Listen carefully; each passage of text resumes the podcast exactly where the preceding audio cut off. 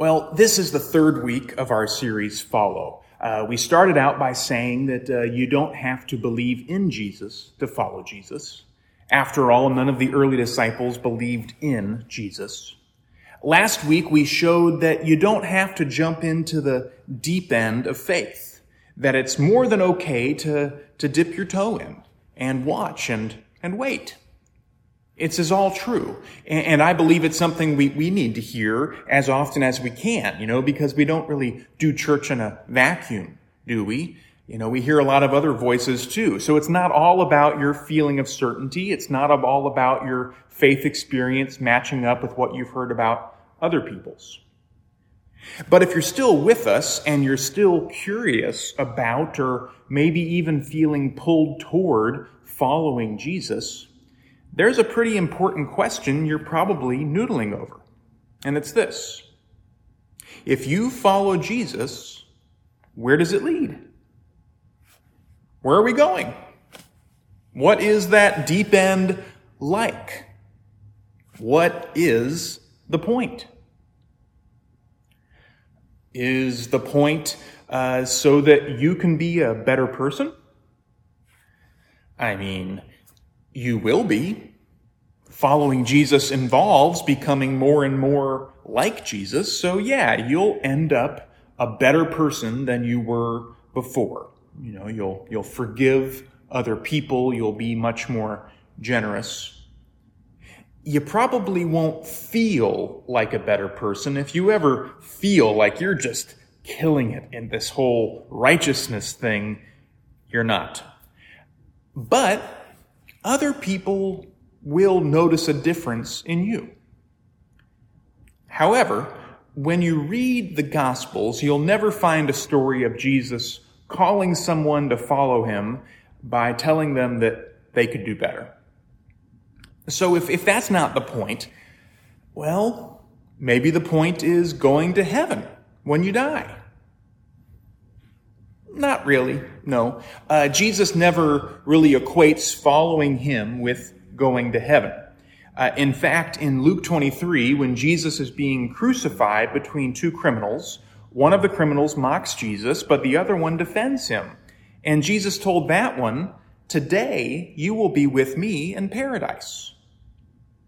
Doesn't get any more last minute than that, does it? That man didn't have the chance to follow Jesus, but still he gets promised heaven. That offer is good for all of us. That's how big God's grace is. You know, you can like ask your, your watch, Siri, uh, remind me to have a deathbed conf- uh, conversion so I can save time on Sunday mornings. Um, so, the point isn't being better people, and it isn't heaven. So maybe the point is uh, pain free, problem free living. No. Uh, even if you've heard a good sales pitch from much better speakers than me with much better hair and much whiter teeth, uh, and it makes you think, ah, who could it hurt? What you're being sold there isn't following Jesus. What they're selling is magic. Magic promises pain free, problem free living. Jesus never does. Even if they throw Jesus' name in there a bunch, it's, it's not Jesus, it's magic. And the thing about magic is that it works some of the time because things were going to work out anyway. Things have a tendency to do that. Magic is a trick that helps us sleep at night by having some illusion of control over things that are out of our control. You know, apparently dogs even do it. I found this story and I just have to share it. As some guy on the internet writes this about his dog, he says, My golden retriever leaves a shoe on the bed without fail for my wife and I to find if we're both gone at the same time. My theory is that she did it once and we came home, so now she does it every time we leave to ensure that we come back, like a doggy superstition. After doing this for years, my wife had to leave the state for a week. My first day back from work, there was a shoe on the bed, normal. After my second day, my wife is still gone, there were three shoes on the bed. After my third day returning from work alone, every shoe and boot in the house was on the bed and couches, and all my wife's dirty socks were in a bowl. How great is that? But that's us thinking that we can live a pain-free, problem-free life. Whether it's a lucky rabbit's foot or a statue of St. Joseph buried in the front yard or uh, have a need, plant a seed, it's all magic. Not following Jesus. Jesus said, in this world you will have trouble. And he meant it. So if those things aren't the point, what is the point? If you follow Jesus, where does it lead? Where are we going? Well, I'm going to tell you, but before I tell you that, I need to tell you this. I'm not there yet. I've only met a few people who seemed like they were, but I want what they have. And trust me, you do too. You know, the disciples and apostles didn't even get there right away, but they did get there eventually. It's not like the next baby step for any of us, but it's the direction that Jesus is calling us. Jesus says it over and over again in the Gospels. He modeled it and he lived it. He saw it in the future for his disciples. He wants it for you. He wants it for me. And if you follow Jesus, he will lead you to fearless faith. When you read the Gospels, you're going to hear Jesus say over and over again, Do not be afraid. Fear not. He says it so many times you might start to miss it. But if you do, you're missing the point. You see, if we follow Jesus, he will lead us to have faith that overwhelms our fears. Now, this isn't the same thing as, as being uh, you know, cocky or arrogant. You know, right now, the people who belittle others for living in fear by being safe and courteous, they aren't fearless, they're terrified. That's just how they compensate for it. No, the kind of fearless faith that is our destination in following Jesus is the kind that is aware that God is much more immediate to us than our circumstances are. The kind of fearless faith that Jesus wants for us is for people to know that God is with them and that nothing in the world that's happening compares to what is happening with God.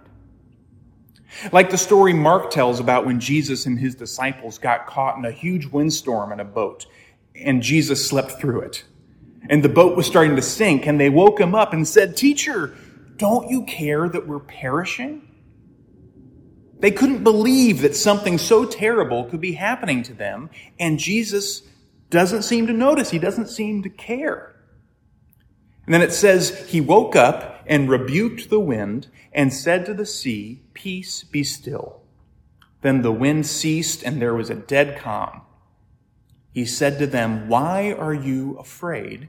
Have you still no faith? But then they started to get it because Mark says that now they were more scared than they were before. They were afraid before, but now they were terrified. They used to be afraid of what was happening outside the boat, but now they're in awe of who is in the boat with them. That's faith that overwhelms fear. It's not that the things you go through aren't scary. It's that the one who is with you is bigger and scarier and knows you and loves you. It's like Jesus says in Matthew 10. Uh, Jesus was telling his disciples what it would mean for them to be the first leaders of his church, that it wouldn't be easy, that they would be arrested and beaten and hated. And that's what God needed for them to do then. It's not what Jesus needs for us to do now, thankfully. But the conclusion he gives them is just as much for us as it was for them. Jesus says, Do not fear those who kill the body, but cannot kill the soul. Rather, fear him who can destroy both soul and body in hell. Now, I don't think this is as about us being afraid of hell so much as it is about how we get to fearless faith. Because there's one who can touch our souls and only one. And that's the one we should fear. And this God isn't some distant tyrant. This God is someone as close to you as the air on your skin. Jesus said, uh, uh, in, in the Sermon on the Mount. We're going to pause here and we'll cut to the scripture. So you just take this part out.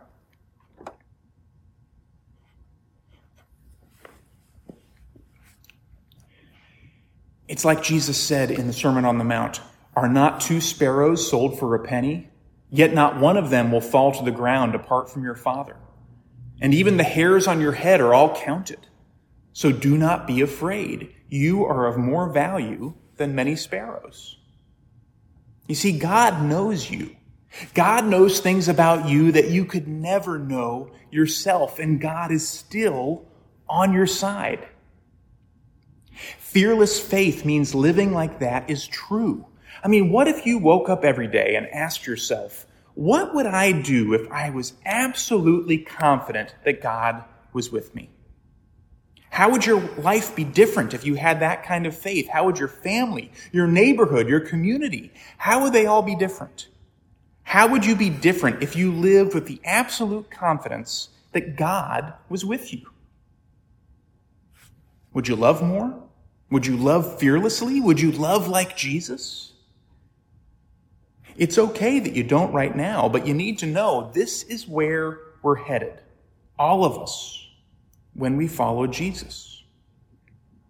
Fearless faith means no longer fearing those people who can kill the body because you are absolutely confident that only one can touch your soul.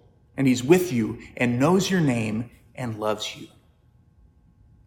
Have you ever known someone like that? Someone who, when terrible things happen, says things like, I'm just trusting God to see me through, and they, they really seem to mean it? Don't you want what they have? I mean, maybe you think that if they were as smart as you are, they wouldn't be like that, but maybe you're wrong. Maybe it's real. Maybe you can get there too. Or if you can't trust those experiences, can you trust those from recent history?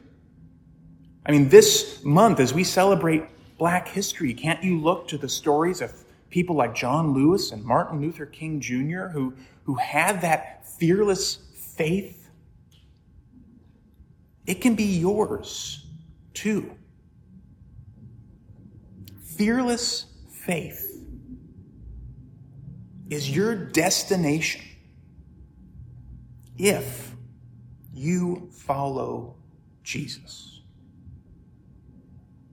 That's where we're headed. We won't get there right away, but you can see it in the distance.